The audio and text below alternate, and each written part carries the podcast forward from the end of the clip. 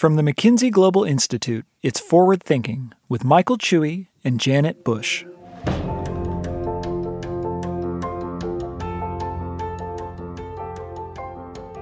Janet, you and I have worked together for years, even before we started doing this podcast together. Yeah, it's it's true, and we do this remotely, and we've actually only met each other in person. I don't know, a handful of times. So we've been remote workers for a long time. And remote and hybrid work is something that today's guest has been studying, including what works and what doesn't. And I was surprised at how much remote work was going on even before the pandemic. Yeah, and actually, I realized that I've been working from home remotely for 20 odd years. I worked in a farmhouse and and that's longer than I've been working for McKinsey. So yeah, I mean it's very familiar to me, but I'm fascinated to know what he says about what works and what doesn't work. Nicholas Bloom is the William Eberle Professor of Economics at Stanford University and a senior fellow at the Stanford Institute for Economic Policy Research. Nick, welcome to the podcast. Thanks very much for having me on. Let's start with your background. Where did you grow up? What did you study? How did you end up what you're doing what you're doing today? Uh, it's a bit of a random walk. It's that old thing about a random walk through Wall Street. Feels like a random walk through career. You can probably hear I'm British. I grew up in London. I actually never planned to be an academic, really. I worked in this place called the Institute for Fiscal Studies, which is a fantastic think tank in London, very policy focused. I ended up doing a PhD at UCL because I was there. And then actually briefly worked in the UK finance ministry for a budget cycle, but worked at McKinsey for a bit. And after a while at McKinsey, I enjoyed it, but you know, it's stressful, long hours. I guess that hasn't, some of that hasn't changed, but I ended up returning to academia and worked in the LSE and have been out in Stanford for now almost 20 years. Well, you've covered a lot of topics in the research that you've done. But one of the things that you're very well known for is studying how the world of work has been changing, particularly various forms of remote work. So maybe we'll talk a little bit about that, and hopefully we'll have some time to cover some of the other things that you've worked on as well. You know, a lot of has happened over the past few years, particularly during the pandemic. But you know, you started looking at this even before the pandemic started. So maybe we'll start there. You know, what were you starting to find about how work was changing even before 2020? So I did a you know a couple of surveys in a large randomized control trial, and we found that work from home makes people happier. So they typically don't want to work five days a week, but most people really want to work two, three days a week from home. That's still true now, as true as it, as it ever was. And also, if it's well organized and well managed, it can improve productivity. The challenge was pre pandemic, hardly anyone did it. So there wasn't really an ecosystem. The technology, certainly, if you go back to when I first started looking on this in the early 2000s, we didn't have cloud, which enables things like Dropbox file sharing. We also didn't have, you know, Zoom or Teams or anything. So it was telephone calls and emailing files and sending stuff through the mail. So it really wasn't great. So there's also the potential. I mean, Jack Nilles, you know, talked about this in the 70s. And actually, I, have recently put out data. You can measure it from the American Community Survey and other census data going back to the 60s. So even in 1965, 0.4% of people said they worked from home and didn't commute. And that was growing. So that was 5% in 2019. So that's already about a 12 fold increase running up to the eve of the pandemic. But then, of course, the pandemic happened, and that was, you know, an explosion. It went from five percent to sixty percent in the space of, you know, a couple of months, and it's settled back down to thirty percent of days now will work from home in the U.S. And it looks like that's kind of where it's ending up now. But actually, quite remarkable that that five percent figure pre-pandemic. What's the denominator of that? Uh, uh, does that is that the entire workforce, or is that you know does that include all the manufacturing workers, agricultural workers, et cetera? because that's one in 20. Yeah, to give you a view of 2019 and now. So in 2019, 5% of full paid days in America are completely from home. Who was doing that? About half of those days came from people that were fully remote. A lot of people in call centers, data processing. Some people, like a friend of mine, you know, she moved from Stanford to NYU in New York, and her husband kept his job at Cisco and just moved remote. And then the other half of it, who people who did the odd day here and there at home. But you know, it was not many people. And then if you look at now, now half the workforce, to be clear, can't work from home. In fact, 55% in America do not work from home ever. They're, you know, folks in McDonald's, Chipotle, you know, in hospitals, teaching, etc. The other half, probably most of your listeners will fall in that bucket, are mainly hybrid, that's 30%, and then there's remaining 15% of the fully remote. And everyone thinks fully remote is like Airbnb. You know, when I talk to execs, particularly, they're like, oh, that's elite coders. And like, yes, there are some of them, but most of that 15% is back to, you know, call centers, payments processing, HR benefits. So where does the productivity benefit come from, right? You saw you you saw increased productivity even pre-pandemic. Why is that true? Because you know many of us who had the work from home experience know that there are a lot of things that can also get in the way of work when you're working from home. Yeah, absolutely. So to be clear, that the the evidence and there's a few randomized control trials. I'm not going to go through it to summarize. Are that what I call well organized hybrid? So that means say you are doing what Zoom does, for example, you're going to come in the office Tuesday, Thursday. Everyone comes in, you have meetings, social events, presentations, trainings. There's a good reason to come in. All your face to face stuff is pushed into those two days. On Monday, Wednesday, Friday, you go home. So a typical firm is doing something like that with, say, three days in the office, normally Tuesday to Thursday, two days at home. The two benefits on productivity are A, if you look in the data on home days, Americans and in fact Europeans as well save about 70 minutes a day from less commute, less time getting ready. And about 30 minutes of that is spent working more. So if you're an employer and you have an employee that works from home two days a week, they work about one hour more a week for you. And in a 40 day week, that's about 2.5%. So that's game one. They, I mean, you could call that productivity or more hours, depends how you count commute, but they're working more. But they're, of course, getting a benefit too. The employees are getting an extra 40 day, 40 minutes a day on average they spend on, you know, childcare, leisure, whatever, other things. And then the other benefit for organized hybrid is the activities you do at home on the Monday, Friday, say, they're quiet or deep work. So reading, writing, you know, preparing presentations, writing writing documents, you know, thinking about stuff. Maybe one-on-ones. Like Michael, me and you are having a one-on-one now. This actually works fine. Maybe it's even easier, you know, with this peace and quiet. It turns out that deep work or quiet work is better done in a quiet environment. And again, from our randomized control trials, you see productivity uplifts of often 2 3% per hour from quiet. So you add those two things together, you're getting something like 3 to 5% improvement in productivity. But again, to be very clear, A, this is not talking about fully remote, I'm talking about hybrid. And B, I'm talking about well organized hybrid. So it's not the nightmare of 2021 where you're in the office, I'm at home, I'm in the office, you're at home. It's where everyone comes in on the same anchor days and everyone stays at home on the same home days. Is there a productivity boost for fully remote or not? Fully remote is very different. I've not seen studies, you know, the, the, there isn't so much of a direct study. So I'll tell you the ups and downsides of fully remote. So well organized hybrid seems like a win win. So just to be clear, if you're five days in the office and you go to three in the office where everyone comes in and two at home, that seems like almost all good. So the evidence is if it's well organized, there's pretty much no down, no major downsides. Fully remote has more major upsides, but starts to incur some big costs. So the two big positives for fully remote that I hear over and over again from execs is one, you save an office space. You can basically get rid of it, and that's 20, 30% of cost. That's a that's a big benefit. And secondly, you can hire at least nationally, or if not internationally, depends on the way you're set up.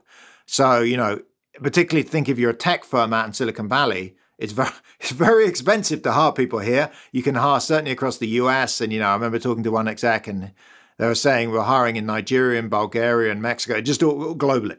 So those are the two benefits, and you can put numbers on them, but those are big, big numbers. You may reduce your total cost, say, by 50%. The two downsides I hear a lot are one about mentoring. So it, mentoring is something that's very much better done in person. And the fact that it's hard to mentor also will make it harder to recruit. So if you look at 20 to 29 year olds, they have a very strong preference for having at least two, three days a week on site. So if you're strategically as a company, if you want to hire people like my students from Stanford, it's not that appealing being fully remote. So the mentoring thing means you mentor less, but you're also going to struggle to hire people under the age of 30 because typically they're not the ones that want fully remote jobs. The other cost is around creativity. So, you know, that there's some pretty good research in that showing that you certainly can be creative when you're in a remote team, but it's harder. So, you know, there's a piece in Nature a few months ago It was a kind of somewhat staged experiment, but they randomized whether teams were in person or remote to come up with ideas for some products they randomly gave, given them, and then they assessed it with some, you know, separate panels and found, look, people that are discussing things like that in person tend to have better outcomes than people that are remotely. And again, I don't think anyone's going to be that surprised by that finding two years into the pandemic. But creativity, that that is for some reason being in person sparks more ideas or better ideas. You know, so many different people from very junior to senior across. It's not just firms like the UN, the World Bank, the IMF, the British government. I mean, you know, my local city council, my hospital, all of them say the same thing that it's just easier to have some of these problem solving meetings or creative things in person partly because some of this stuff actually happens at the beginning or the end of the meeting or people are walking out partly maybe it's more relaxed you take your time a bit more on it people also paying attention you know, I, I notice it with students in particular. Anyone that wears glasses on a, you know, a Zoom or a Teams call, I often see the colors on their glasses changing. And I'm like, you're watching Netflix. You know, you're so not paying attention, or you're doing an email. Or you can see people's eyes are looking. So that's the problem. You have a problem solving meeting with eight people, and three of them are doing email. And so, not surprisingly, their contribution's not as good. So, yes, the evidence is there's a few different pieces of research on that. Creativity seems to be better in person. And why, you know, just personally, when in research seminars and academic economists, we just they're a lot better in person because everyone's in the room, they're focused, they're having a discussion on Zoom. It feels like reduced bandwidth. You know, you've no idea. You have a bunch of faces that are there. Some of them have the screens turned off, the cameras off. So yeah, creativity is the thing that a lot of people bemoaned actually, particularly in 2020 when you're fully remote, that it was hard to come up with new ideas. Are there other characteristics of the meetings that are better done in person?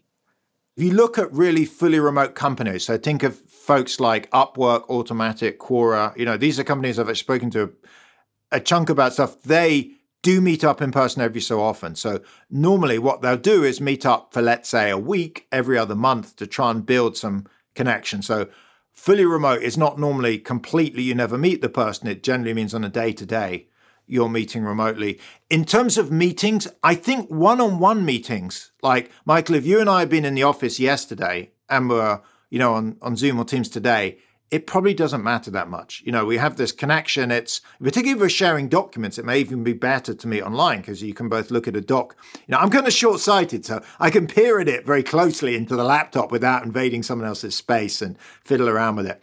On the other hand, big meetings where there's you know, I, I, have some survey data on this, but larger meetings, particularly 10 plus, eh, they're not enormous. So they're, you know, 10 to 50. Like town halls with 2,000 people, obviously it's very hard to do this in person. But if it's 10, 20 person meeting, they seem to be better in person, partly because everyone's just forced to pay attention. In a 20 person meeting, most of the time people aren't speaking, they're listening. And it's more of a shared experience and people are focused. It does mean that you should keep them short so to be clear, online you see people spend more times in meetings. On the other hand, they're not really fully there. I mean, they're doing email and other work. In person, it's it is costly to have a 20 person meeting in person, but you want to limit these things. But it seems like everyone's attention is kind of efficient in that sense. Although sometimes you see some meetings and clearly people are still doing email despite the being in person as well. So that yes. happens too. it's amazing in tech. The norms vary a lot across industry. That I've been to presented at conferences in, in, in tech world, and everyone's on their laptop, and you know it is what it is. If you can't grab their attention, you know they're coding or doing email or something else. Indeed. I mean, I was once in a, doing a presentation at a tech company, and I actually thought everyone was doing their email because it was early in the morning. It turns out that they were actually discussing the topic that that, that we were talking about. So that it turns out it wasn't as negative as I, I thought at the time you know, there's an old saw about, you know, remote is good for maintaining relationships. But in order to start a new relationship that's trust based, you need to be in person. I've heard people say during the pandemic that's been challenged a bit, that in fact, people have been able to start trust based relationships on a, on a remote basis. Any reflections on that? Has that changed?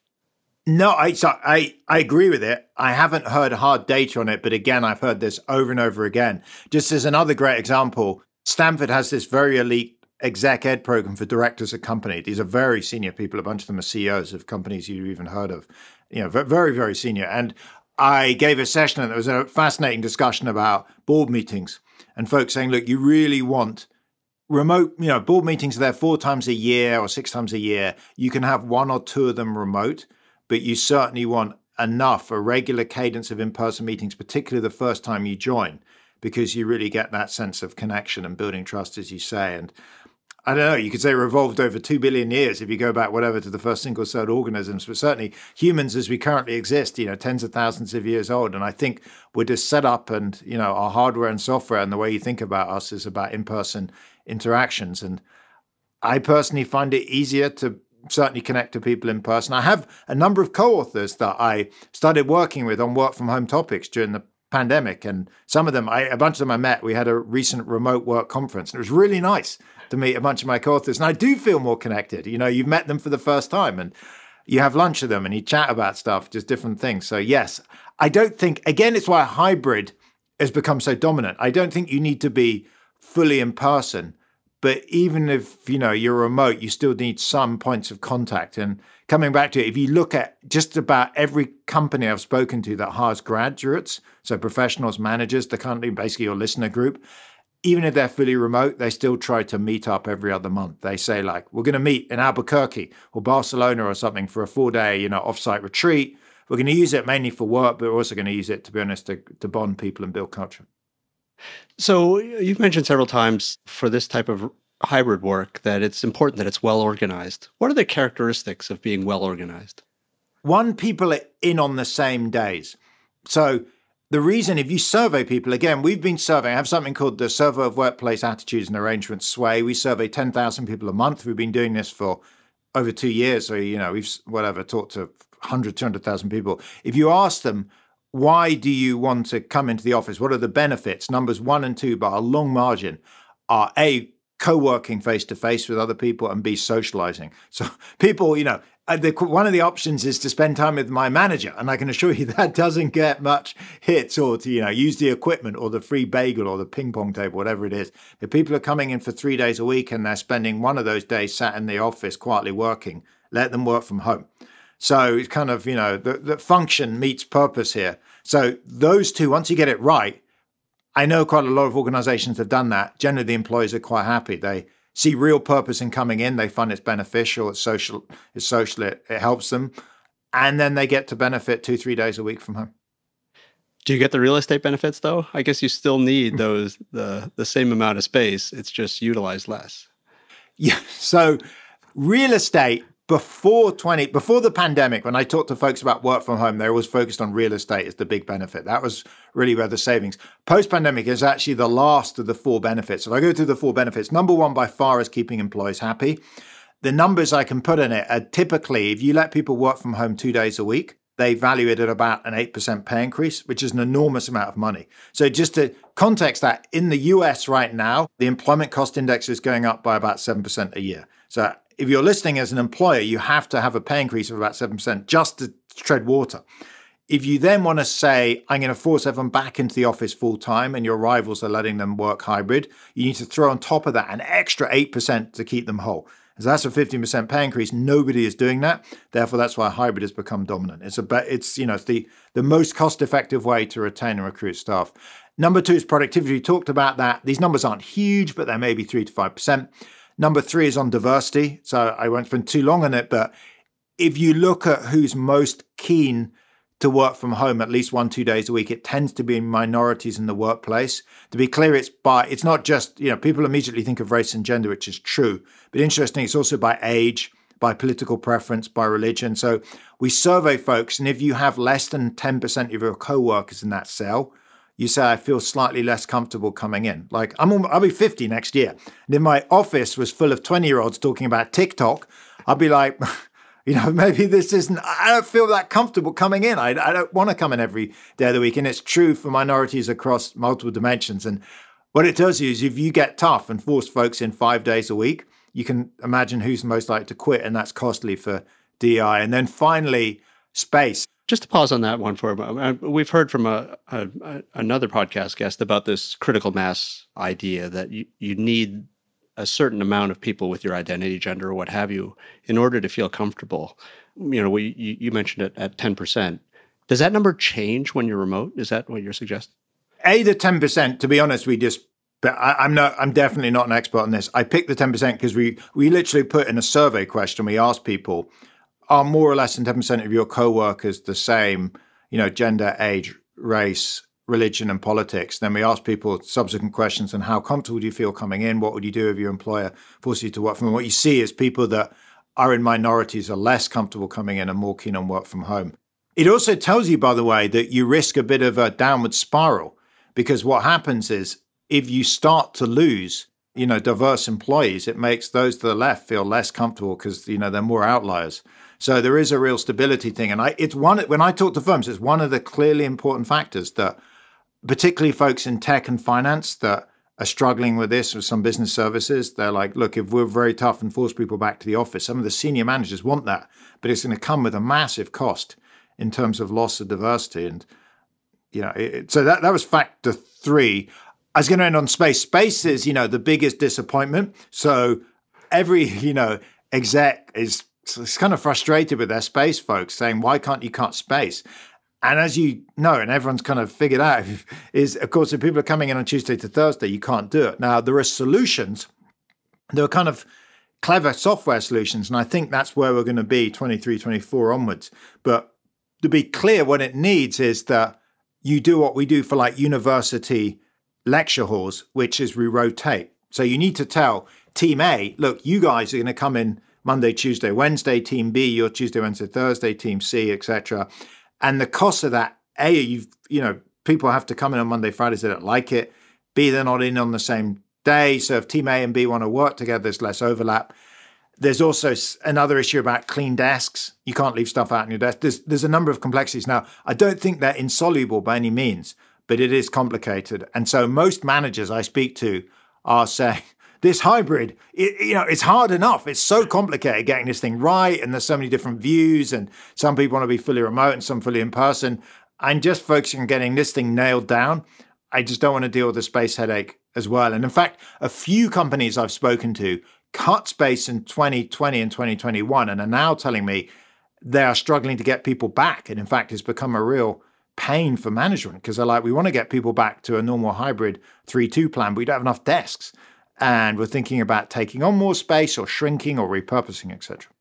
Uh, you know, you mentioned the the the Sway data set, the survey that you've been conducting, which is an amazing data set. I, I, have also seen that you've expanded that to a, a, a global survey as well how are you seeing things vary by region, or is it the same all around the world? Yes, again, really interesting question. So, North America, so Canada, the US look pretty similar, pretty high levels. Northern Europe is the same. As you go into Southern Europe, work from home levels are lower. Australia, New Zealand, what I call developed Asia, so think of you know Japan, South Korea, Taiwan, Hong Kong, etc. Lower, you know India, China, all of these places are lower, but their increase as proportionate increase has been pretty similar. So in the US, you've maybe gone from 5 to 30% of full paid days work from home. In Africa, it's maybe gone from more like, you know, 2 to 10%, but it's still a very large increase. So around the world, we see big jumps up. The reason that the levels are particularly high in America is a combination of A, industrial structure. So it tends to be, you know, professional services, tech, finance is more amenable to this. You know, manufacturing, agriculture is harder. B, infrastructure. So in a lot of Asian cities, like think of Tokyo or Shanghai, people don't, you know, so expensive. They live in small apartments and it's not so appealing, particularly for a couple to work from home. And then see in some countries, I remember talking to a multinational folks in Indonesia. They said, you know, in some of the areas in the smaller towns and you know cities, there just isn't a good enough connectivity to connect to support, you know, Zoom. It's not email's fine, but for to have video calls is not just high average speed, you actually need it never drops below about five megabits per second, otherwise you disconnect. And so in some of these places, it's fast and then flakes out and then fast, and it just makes it very hard to connect properly. That makes sense in terms of how things are evolving in different places. Another piece of data that came out of the, your research with the survey is a little bit around maybe a mismatch in expectations Uh, some of our MGI colleagues have looked, you know, at what's possible, right? So taking some of the Bureau of Labor Statistics breakdowns of different occupations and trying to assess which activities have the potential of being done remotely at roughly the same productivity. And, and it estimates that over 20% of workers could work remotely at least three days per week. But some of your survey research compares what workers would like in terms of you know number of days remote and what employers would like and you know you mentioned for instance that that employees actually value the potential you know, what were those findings and what are your reflections on maybe a bit of that mismatch?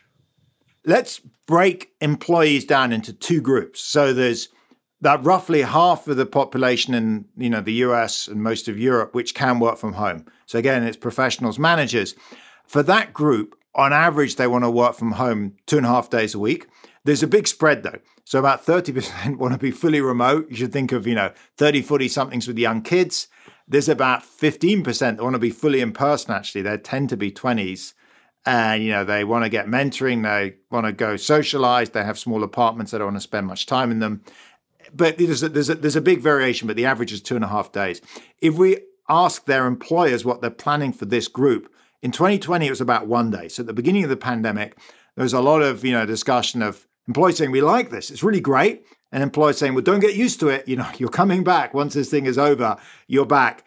By 2022, that gap's gone. So month by month, what employers have been telling us has been going up and up and up. So for the half of the population that's professionals and managers, both sides are on about two and a half days a week. Now, it, it, still means there's a lot of griping. If you look at Apple, they're letting employees work from home two and a half days a week. That's kind of what the average person wants. But remember, 30% of Apple employees, based on our survey data, probably want fully remote.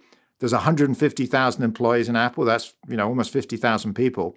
Not surprisingly, a bunch of them are signing petitions. So the fact that you're offering the average doesn't mean that you know everyone's happy. The the bigger group that in some ways is harder is the other 50% that can't work remotely. They want less, but still in our survey, we asked them the question, how many days would you want to work from home? And you know, it's hard to interpret it slightly if you work in McDonald's and you say you want to work from home, quite how inter- to interpret it, but they're giving us numbers about one and a half days a week, and they're getting basically zero. So in some senses, that's the biggest gap because that group is very hard for them to work from home at all, but they're quite like to. You know, you also characterize some of that 50% as being higher wage workers, let's describe managers, professionals, et cetera. And I think that's that's easy for us to conceive of. But you know, earlier on you also mentioned there are a number of lower wage occupations which are also done, in some cases fully remotely, say contact center work, for instance. How has that evolved, if any, as we think about you know, not just the highest wage workers in the economy, but some of the lower wage occupations which end up being remote? Yeah, so you know, to be clear, there's every which way. For example, some of the most paid people out there, think of traders in, so I don't know, Goldman Sachs. These folks basically have to be in the office because the equipment and the speed of connectivity or you know, brain surgeons who are, you know, elite surgeons, they are heart surgeons, these folks are airline, I mean, pilots. No one would be happy to be told as you board your plane that your pilot is working remotely from his living room in Ohio. You'd be like, I'm sorry, I'm getting off right here and now. So there are a number of elite jobs that are have to be in person. But you're um, correct that, you know, if you look at people that are fully remote, they don't tend to be, apart from Airbnb and a few big tech or smaller startup firms, a lot of them are you know call centers payroll processing hr benefits. The thing that if i were those employees that makes it slightly nervous in some senses it's great that they can do that because you know at stanford for example some of these people are no longer in california they're moving to other parts of the us and it's good because we're providing employment across the country and spreading it a bit out from the bay area. But a number of companies i talked to are saying in the longer run we're thinking about why they even have to be in the us and currently, because we're short of labor supply in the US, it's a good thing if we can effectively use you know labor supply from other countries. If folks in either Mexico or Chile or whatever are working as you know payments processing for American companies. Of course, in the long run, as we know, you know from the whole China world trade debate, you know there could be some political ramifications of it, but for businesses, there is an enormous opportunity in terms of outsourcing and offshoring. And I hear a lot of companies saying, the pandemic made me realize there are parts of my business that don't really need to be, you know, they don't need to be my employees. Why does IT support, if it's, you know, frontline and it's done entirely remotely and has been for two years, maybe there are, you know, better firms that could do this at scale. They don't necessarily need to be in the US. I mean, there are various confidentiality and other positional issues, but I think in the next five years, we're going to see a, a big increase in service sector trade, service sector globalization driven by this. You know, one other thing you mentioned, uh, you know, we're both based in the San Francisco Bay Area. There's a lot of tech going around here. Metaverse is a term that comes up all the time. You'd mentioned that remote, you know, the sort of the the the channels of bandwidth for communication are more constrained than in person.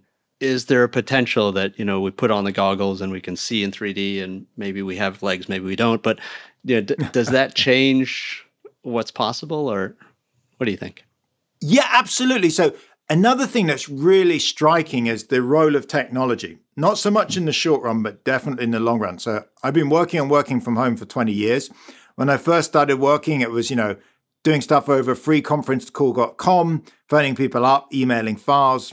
It was not great. You know, it was really honestly not that good. About 10 years ago, you know, looking at 2012, 2013, the cloud and things like Zoom and Teams or as Forerunner, you know, Skype for Business really started to take off. And that meant that you could work much more effectively. So technology has really saved us now. I have another project where we scrape the patents that come out of the US Patent and Trademark Office. There are about 20,000 a month. And we scrape them for words like remote work, working from home, etc. That was about half a percent running up to the pandemic. It's started to rise pretty sharply and it's gone above 1% now and it's heading rapidly up. And so the reason I think it's really positive is like every hardware and software firm out there has said, look, the number of people working from home in America, the number of days has gone up five, six fold. That's that five to 30% number. That's a much bigger market. We should pour a ton of R&D dollars into it. A lot of startups are entering. So the rate of technological progress is really going to pick up. What that technology is is harder to call. You know, to give you an anecdote, I heard an interview with the founder of Dropbox about a year ago.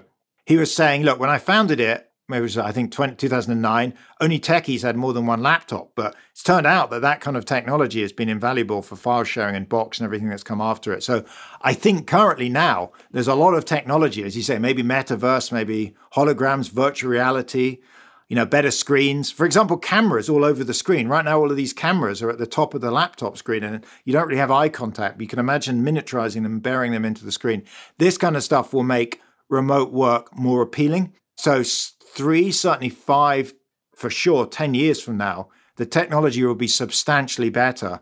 And it will mean it's not that we're all going to go fully remote, but at the margin, you know, we may creep from two to three days a week. More professions may go remote.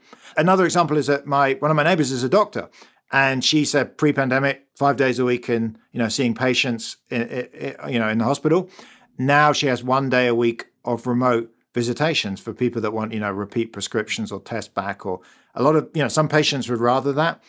And so that's the sense in which i think technology has facilitated that. She wouldn't have done it over the phone but now because of regulatory changes and because you can do it over a secure video link that's now become possible. Certainly changed the game in terms of telemedicine there. One other thing i want to pull on too is we've been talking about hybrid with a particular lens, which is a bit sort of the organizational lens, where sometimes people are remote, sometimes people are come together in person. But there's another uh, ter- way to use the term hybrid, which is, for instance, in a meeting where you have some people in person and some people remote. I think a lot of organizations have found that to be particularly difficult. I mean, part of it has to do with hardware, as you just mentioned. Uh, any reflections on some of those challenges you know how do you make sure that people who aren't in person can participate in the same kinds of ways et cetera and what the future might be for for that type of hybrid? Yeah so a few points here. You're right particularly given technology and hardware that exists we have to be realistic about where we are in 22 i mean every, not every company is dramatically overhauling their meeting rooms. That's not ideal so, yes, it's best avoided if possible. So, one of the things, if you're, you know, for example, I, I work with Lazard's, one of the big investment banks, and they try and be fully in person Tuesday to Thursday internationally and remote Monday, Friday. That means if you're going to have a meeting with five people across five different offices, it makes sense to do it on a Monday and Friday. Everyone's, you know, they're at home anyway, you're on an equal playing field, it's easier to do it. If, on the other hand, you want to have, you know, 10 people from two different offices, it's maybe hard to get around it. And you have to take a call whether you want 20 small screens or, you know, two people on a Tuesday where there's 10 in one room and a big screen and 10 in another. And it's not ideal. So, partly planning to think about the best days for these cross branch international meetings. Partly, if you have a lot of these, trying to make sure that globally as an organization you have harmonized, you know, in person days and harmonized at home days. And partly in the long run, I think technologies going to play an important role at making this easier. So three to five years. I mean, one one example is not just hardware, software. So if you watch a football match on TV, they have like 10, 15 cameras in the stadium and they rotate between them to get a great view and you really feel like you're there and you're, you know, in the action. For a lot of meetings, there's one camera and that one camera is at a weird angle and, you know, person X is speaking and you can see his or her ear or part of their neck or, you know, their leg and that's like it. And it feels so disconnected. And so One of the things is getting more cameras. Another is just using AI to try and make sure the cameras and focusing on the person that's speaking, using, you know, directional sound. There's a bunch of things that isn't there now, but I think five, seven years will be. I mean, it's it's starting. Some of these devices try and focus, but then you know they're far from perfect. But I think in a few years from now, because the market's so big, I mean, every company's spending on this. So if you get it right, you're on a jackpot. And so I think this is going to improve a lot. I, I think of work from home is kind of like a Nike swoosh. We're kind of at a low point now. It may drop a little bit if we get hit by a recession.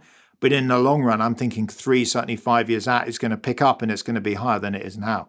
So if I was planning for buildings, hiring strategy, five, ten years out, you should actually be thinking of higher levels of remote work then than they are now, not lower. And that affects everything from office space to who you hire, because different demographics have different preferences, your products, your strategies, your locations, etc.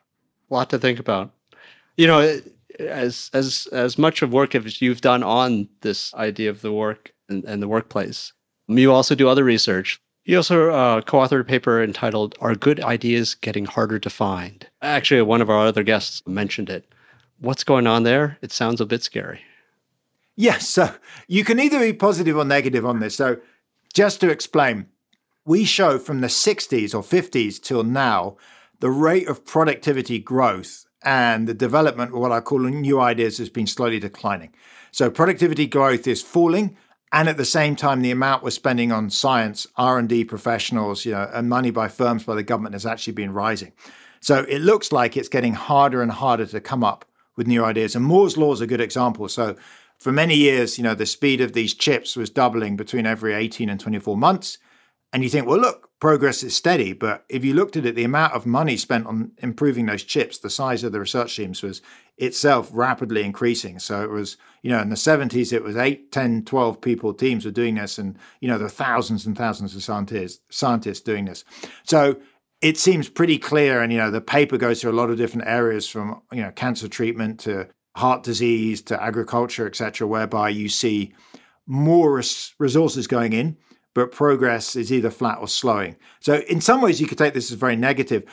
I don't think it's so negative in the bigger sweep of history. So, to give you a long sweep of, of history, your productivity growth, we have better data for the UK, but if you go back, there's data going back like over 2,000 years was very, very low. It was like below 0.1% per year. People in, you know, England in 1700 were not dramatically richer than people in, a, you know, zero AD. And that was an enormous sweep of time. You then see the Industrial Revolution starts, growth starts to pick up, starts to accelerate. It peaks in about 1950. So 1950 is kind of the heyday of universities get smart. They start to focus on research. A lot of companies have R&D labs. America particularly, but to some extent Europe becomes more focused on, you know, being a kind of being progressive and trying to, you know, do research and focusing on science. We're now falling off that high, but we're still growing at 1% per year. It's just not the 3% in the 50s. So you could be negative and saying ideas are harder to find. Yes, that's true. But we're benchmarking ourselves against the best period in human history. We're still making progress. It's just at a slower rate than in the 80s and a much slower rate in the 50s. You know, you can read this, you know, if you're an exec out there or a company, I think the last 10 years, 15 years are probably a good prediction for what's going to happen for the next 10, 15 years. I don't think there's going to be some tech induced explosion in growth. We keep being promised that. It just has yet to happen. On the other hand, growth has not collapsed to zero. You know, we're growing at about productivity growth about 1% a year. And I guess that was what we'll maintain for the next 10, 15 years. Forecasting beyond that is, you know, I'd say in, in British English, I was what we call a mug's game. I just, I, you know, I wouldn't feel confident forecasting more than 10, 15 years out. Even that comes with some uncertainty. But given there's only been two changes over the last, what, 200 years in rate of progress, you know, I think it's reasonably safe to say we're making steady, slow, reasonable productivity growth. It's not zero, but it's certainly harder. It's like a mine. You know, there's still plenty of coal down there or gold or whatever you're mining, but you know, you're having to go further and further into the mine to get this stuff out. But you never know. All rockfall, you know, a wall may break out and there's an enormous scene. It's, you know, it could be the singularity point happens or some exciting thing. I just, being an empiricist, looking at history, it predicts we'll have slow but steady growth for the next few years. Some people are more hopeful, but I understand where, where you're coming from. All right, if you don't mind, let's do a quick lightning round of some quick questions, quick answers. Sure, I try my best to be fast, yes.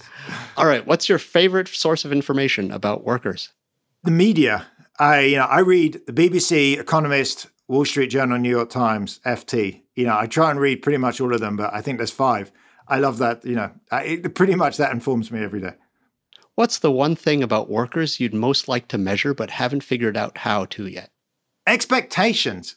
There's great data on what people are doing, what they did in the past, what they get, what they're earning. It's much harder to get people's expectations, maybe even their prejudices. We've been trying to collect that in Sway in the survey, asking people, what do you think? What are your feelings on X? How would you behave? How would you change your behavior if this happened?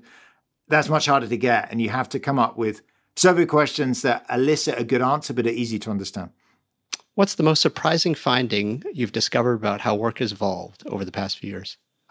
I mean, maybe that work from home works. I didn't even believe fully my own research. When I had a, a paper called How Working from Home Works Out. You know, I had, had some papers going back to, you know, the, the 10 years pre-pandemic on how, how positive it was. It was very positive. I just thought, you know, it worked in this one incident. It's not going to work in aggregate. As we've seen post 2020, it's turned out to be much better than pretty much anyone thought, including me. I mean, if I wasn't positive on it, it's hard to think who was, you know, positive enough. But very few people, a few, you know, insightful companies like Automattic or Upwork or, you know, etc., that were fully remote even pre-pandemic. But it's hard, it's hard to find folks beyond that. What's the most surprising occupation that is amenable toward remote work? I was told a story about street cleaning, and I don't know whether this is an apocryphal story or not. Somebody told me, and I'm not sure this is development. Can, I'll tell you the story, and you can see how it could work in the long run. That a company has developed these robots, and there are little cameras inside the robots, and they go around and they clean streets. But this is an exception. They go back to a uh, some kind of HQ, and they check out what's going on. And so one former street street cleaner can now be a, a, an office-based street cleaner in charge of five, six robots. So you think of their productivity's way up. There, I mean, probably each of those robots isn't quite as good as a human, but certainly they're better than a fifth of a human, and there's five of them. So if you can do that, you know, we were. I had a call earlier today actually with Steve Davis was talking about deep sea oil exploration. So there used to be these folks that would go down and they had to be there and looking at the camera feeds and the drilling stuff and actually measuring it. As soon as the pandemic happened, they couldn't leave and they're actually doing it from their living rooms. And again, it wasn't as good as in person. But look, if if you're an oil exploration person, it takes you a week to travel somewhere and you're only 20% more productive, maybe it makes sense to do this stuff remotely. What does your perfect office setup look like physically? Comfortable, not too big, you know, a meeting room that you can meet one or two students or visitors. I spend a lot of time talking to students, advising them. The other thing is you've got to have a, you know, we're now all hybrid, even in our office, in the sense that I have a lot of Zoom calls, Teams, whatever. And so you want a nice camera, and that good microphone in the background. Actually, my office, I, I, my office is pretty much a mess at Stanford. I'm taking this from home, but my home is much tidier. So I could only find one wall that looked okay. It has a picture of Glasgow in it, where my wife was from when I got married. So often calls start off with, you know, why is there a picture of Glasgow behind you? And I explain, but that works well. You just need one of your walls to look reasonable, and of course, it has to be facing the light. So you know it can't be you can't be the window because you're like this silhouette from uh you know one of those good cop bad cop investigations. But where in the world would you most like to re- do remote work from? Maybe Greece. My father-in-law lives there. My, you know, my father and my, my stepmother-in-law live there, and it's fantastic. They live in a on the coast in a quiet part of Greece. It's really lovely. We go there every summer. Very nice, very civilized, great food, lovely climate. It's not that dissimilar to California. I mean, to be honest, I'm aware that I'm very lucky living in California. It's a lovely place to be because you got some outside space and Actually, one of my students, she just sent me something today on what's called digital nomads, people who've gone fully remote. She's interviewing a lot of them in Mexico. And there's fantastic quotes from people saying stuff like, in the pandemic, I decided I want to learn to surf. So, you know, they're coders. They basically moved to Mexican surf towns and just did everything remote for a year and learned to surf or run a DJ business. And, I, you know, I know, I know I'm never going to make enough money to live off it. So I'm still coding in the day on Java. So, you know, that there are other places like Thailand, Mexico, etc. If you weren't doing what you're doing today professionally, what would you be doing? You know, I enjoyed my time at McKinsey. I also worked at the UK Treasury, was good. I did, you know, I worked at the IFS. I've had some related but not the same careers before, and I enjoyed them. Maybe one of them. I had, a, as I mentioned at the beginning, a very random reason I ended up in academia, and you know, they also were very appealing careers, and I enjoyed them a lot. I mean, in the UK Treasury, I mean, you can imagine right now it would be pretty scary, but also fascinating place to be. And if you had one piece of advice for listeners of this podcast, what would it be? I guess everyone that's listened this far is focused on remote work. And my piece of advice would be to make this work. You know, the, there's a lot of scare stories in the media saying hybrid doesn't work. Mainly it's because either they get confused and are talking about fully remote, or they're talking about disorganized hybrid. And so my one piece of advice is just be intentional, be organized. Basically, get folks in on two, three days a week of what I call anchor days and be really tough about having them come in and then let them work from home in the other days. And then on their home days, give them what I call performance management. So say like, you know, Michael, if you're my boss, Nick, I want you to get this stuff done. So you're measuring my output rather than micromanaging what I do minute by minute. Because in another study, we see that people on work from home days, they work about an hour or two less on those days. And when you ask them what's going on, they say, look, I'm going to the, you know, the gym, picking my kids up, going to the dentist, but they make up for it on other days. So interestingly enough, work, you know, hybrid work from home workers work about the same as, if not slightly more per week. But on the Wednesdays and Fridays they're at home, or two, Mondays and Fridays, these are great days to go to the dentist, have a round of golf. Be smart about hybrid work from home. I think it can work really well, and lots of data shows it can, but it has to be well managed. It doesn't just naturally, randomly happen that way. Nicholas Bloom, thanks for joining us. Michael, thanks so much for having me on. It's a lot of fun.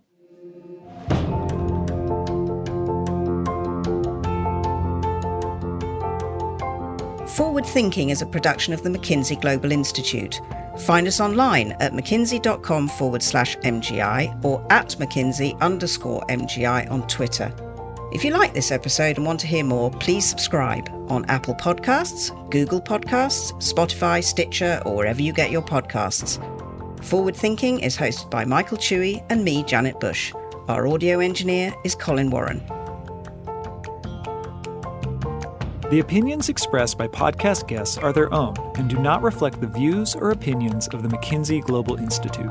References to specific products, services, or organizations do not constitute any endorsement or recommendation by MGI.